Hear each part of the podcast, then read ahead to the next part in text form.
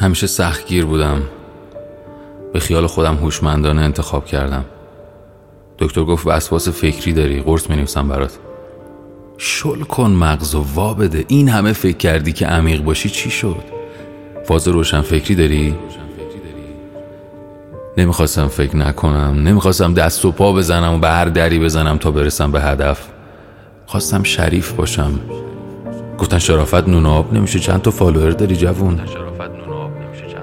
من اعتقادی به روانشناسی مثبت اندیشی ندارم. از اینایی که سمینار می‌ذارن تدریجی ولوم صداشون میره بالا آخرشم به فریاد منتهی میشه. میگن همه چی عالیه. مثبت به همه چی نگاه کن. برو جلو به دستش بیار.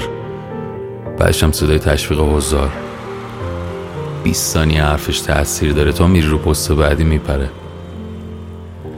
الان می‌بینم دلخوشیام انقدر کوچیکه که تو مش جا میشه. دیگه فکر نمی کنم دورخیز نکردم آرزویی هم ندارم. همین چیزایی که دارم بستمه. شل کردم مغز دکتر.